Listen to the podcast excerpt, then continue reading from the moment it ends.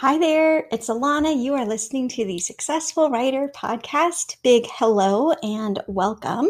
I've got a productivity topic to share with you today. These are the audio versions of two videos I recorded for our members only group a little while ago about how to know where your time is going. So the first half of this episode, the first part, is going to be about getting yourself a time audit so that you really get a good feel for what you're spending your time on.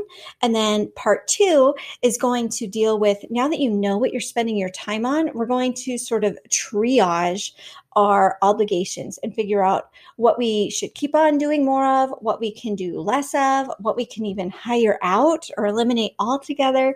So that is today's episode. I hope it's really encouraging for you and helps you to become even more productive and to use your time in a more efficient way, which is going to lead to more creative energy for you, which is what the world needs, is for you to have creative energy to keep on writing the books that you're writing.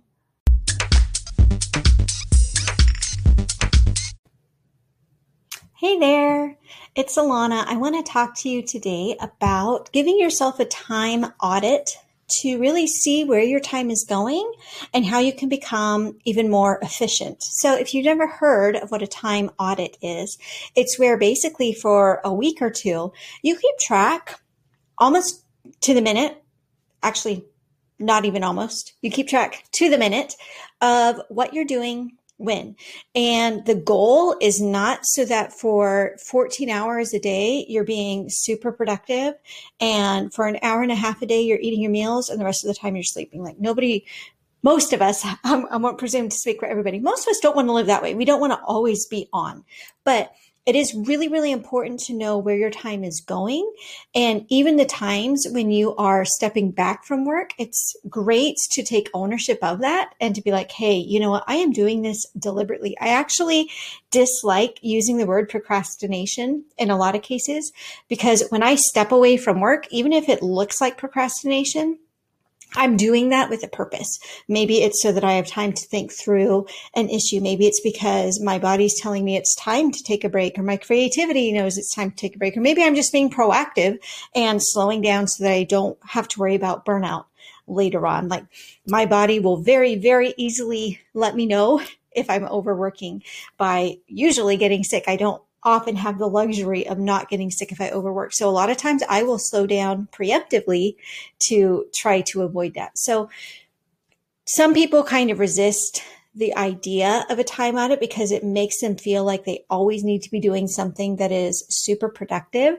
If you've heard of the Wibbo test, this is kind of the beef I have. The Wibbo test, I cannot remember the name of the author who penned it, but he's well known in the indie author community, and it stands for Would I Be Better Off Writing? Wibbo. And so maybe you're playing a computer game and you ask yourself, would I be better off writing? Well, of course I would. You're chatting with your best friend. Well, would you be better off writing? Now, some people are going to say, yeah, and that's where I take the difference. We need things that are not writing in order to be mentally, I don't want to say stable. What do I want to say? In order to be mentally strong. We need to be doing things that aren't just writing. And in order for our writing to remain relevant to our readers, we need to be out and interacting and doing things that aren't writing. So that's kind of my beef with this mentality that like the only productive thing that you can be doing is sitting typing a first draft. I disagree with that pretty extensively, but I do think that a time audit can be very, very, very useful. But going into it, again, I just want to point out that we are talking about productivity from a deliberate-based mentality and not a shame-based mentality. So that, yeah, maybe you are playing a computer game. Maybe you're sitting and reading a novel for 2 hours. Maybe it's not even a novel in your genre. You just like to read. That's totally fine. I want to get away from any type of discussion about productivity that is shame-based or you should be doing this instead of that. I think that taking care of your health, your relationships, your mental energy, your creativity is just as important as getting words on the page. Right? So with that being said, let's talk about how you can give yourself a time audit. You can do this on paper. You can get a notebook. There are apps that will actually allow you to do this. I had an app.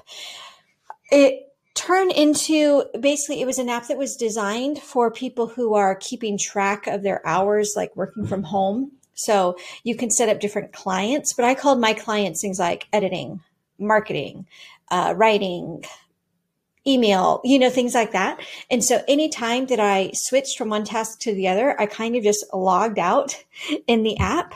That's one way to do it. You can also just, again, keep track of it on pen and paper, right? From 10 to 11, I read a book. From 11 to 11:15, I answered emails. You can do this in a spreadsheet as well. I can't walk you through how to make the formulas, but I know there are formulas that exist so that even if you, like, if you mark down 11:15 to 11:20, you were doing this, it can kind of automatically calculate the time involved. So for those of you who love spreadsheets, it's probably something you can create or maybe Google, like a time audit spreadsheet. Or yeah, basically those are the three ways. There's spreadsheets, there's apps, or there's good old pencil and paper. But basically what you do is you write down what you're doing and what time you're doing it.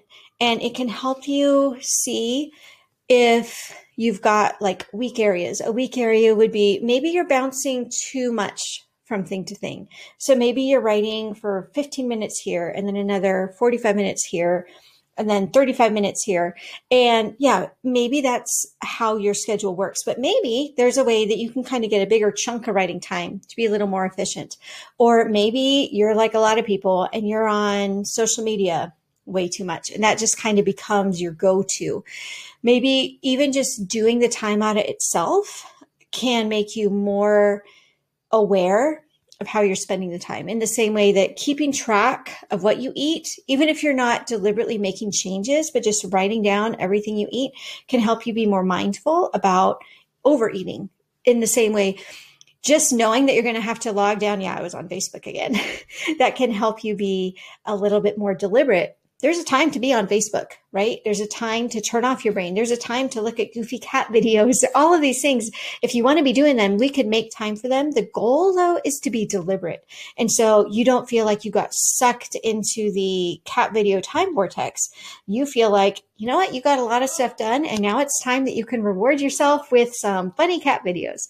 So those are some of the benefits of a time audit. It can be very eye-opening, but again, we want to go into it with a sense of having this empower us to know how we can make even better choices. And it's not about making yourself feel bad for what you are doing. So that is today's talk. I hope it was helpful for you, and we'll talk to you later.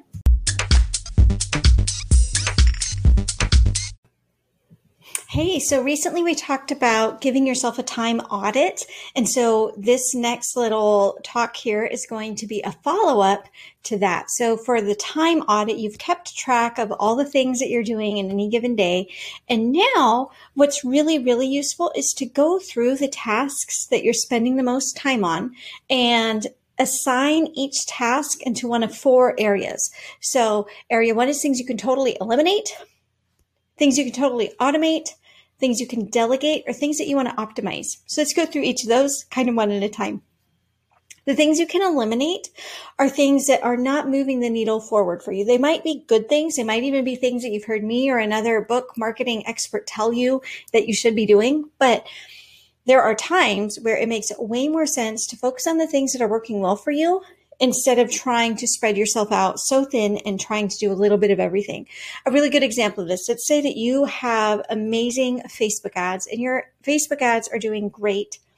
You've heard, because I've said so and other people have said so, it's a good idea to not rely just on one marketing tactic, right? So that way, if Facebook changes their algorithm or something like that, you've got a backup plan in place. So you start focusing on Amazon ads. And they just never really seem to work for you. Like maybe you spend $50 on Amazon ads and you get $30 back in sales your first month. It's not bad. It's not great. But let's say you spent 20 hours getting ready to do that. And I'm not talking about the time it takes to learn the platform. I'm talking about just to get the ad set up. Hopefully next month you're going to see more traction. But if by month 3 or 4, you're still having amazing success with Facebook ads and your Amazon ads, no matter what you do, just don't seem to be doing it for you, you know what? It's time to walk away. Maybe you can hire out your Amazon ads, or maybe you just decide, this is not worth it. So this is where we bring in the 80-20 principle, which is that like 80% of your results are going to be coming from the top 20% of what you do. And a really good question to be asking yourself, no matter what you're doing, is are you in an 80% kind of task or a 20% kind of task? So yeah, maybe you get to where your Amazon ads, you can get them to spend $100 a month and you get $120 back in book sales. That's great. That's profit right there. But if it's taking you 20 hours a month just to make $20, sure, it's a little bit of progress, but it's definitely not the best use of your time. So these are the things that you can eliminate. Sometimes it's going to mean that you're not going to do things that people suggest that you do, but you can always tell yourself you can come back to it later, right? Eliminating doesn't mean you're never going to go back and try it. It just means now is not the time. For me, I've made the conscious choice that I'm not going to focus on Instagram. I don't have an account there. I don't have a presence there. I'm not a user there. It's not really a platform that I want to learn right now. Maybe next year I will be recording a video about how Instagram is the very best place for you to be marketing your books, right? But for right now, it's in my eliminate pile. And the next thing that you can ask yourself is, what can you automate? Maybe there are certain things that you're doing on a daily or weekly basis that you can find a way to actually make more automatic. For example, when I just started my newsletter list, I was delivering the free ebooks by hand.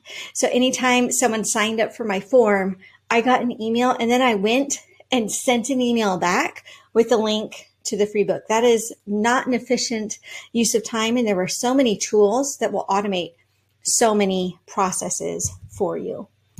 Maybe you find that at the end of every month, you're spending a couple hours just like getting bills paid, whether those are bills for the business or even your personal bills. And you decide, you know what, some of those you can automate. You can have money coming in and scheduled to go out just when it should so that you don't have to go in and manually do those adjustments every single month or every single week, right?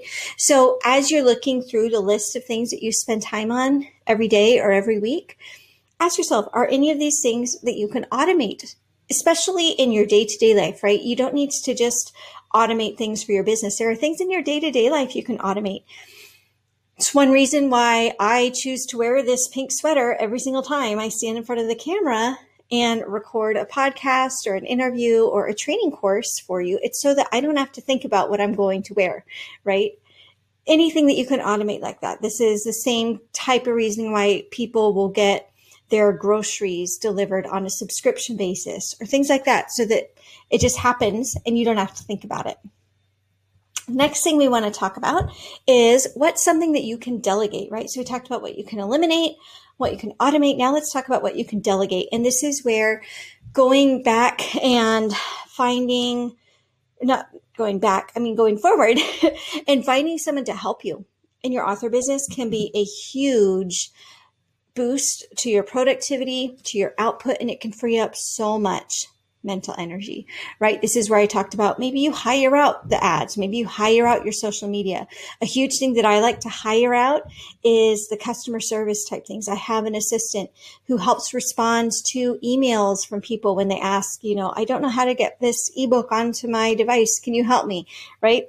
Anything that feels tedious and draining for you, especially as you go through that list, like as you go through the list of things you've done all week, what would you love to not have to do anymore?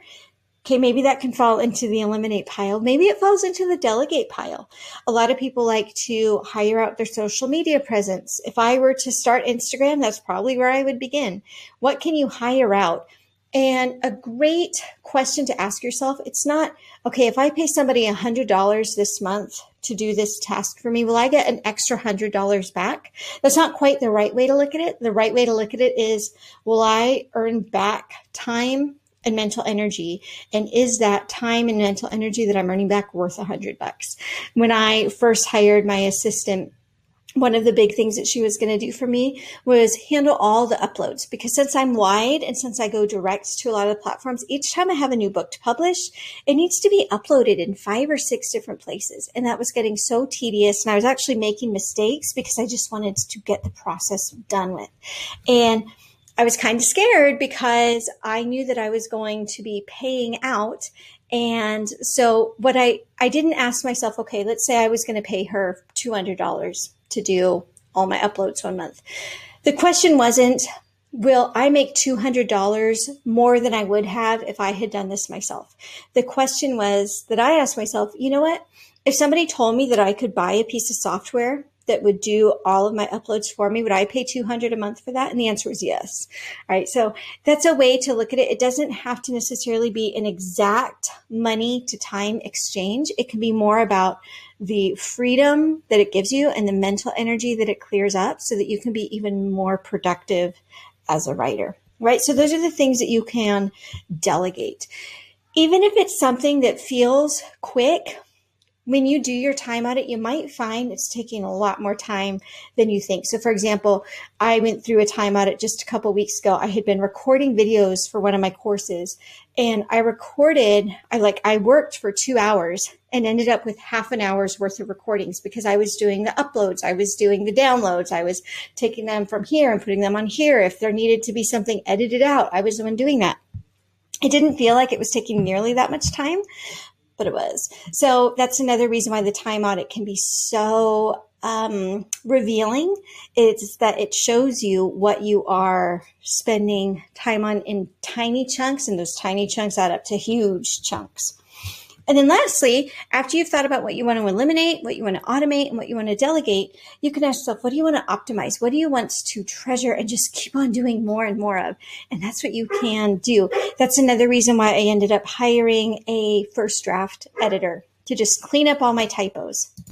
I realized that, yes, it was something I could do, but it was something like I hated the process so much that it almost made me not want to even write a first draft because I was like, oh, well, if I write this first draft, then I'm just going to end up with a big mess to clean up, right? So by focusing on what you can eliminate, automate, and delegate, it allows you to just treasure and optimize the things that you want to keep doing.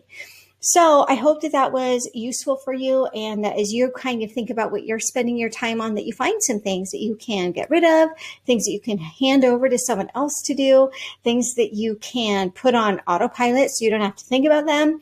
And that frees you up to just enjoy so much more of what you're doing. You've been listening to the Successful Writer Podcast. If you want some help with your Amazon ads and don't know where to start, you can get the Amazon Ads Starter Kit for free when you sign up at courses.alanaterry.com/kit. This will give you everything you need to get your ads running in 30 minutes or less when you sign up for free at courses.alanaterry.com/kit for your Amazon Ads Starter Kit today.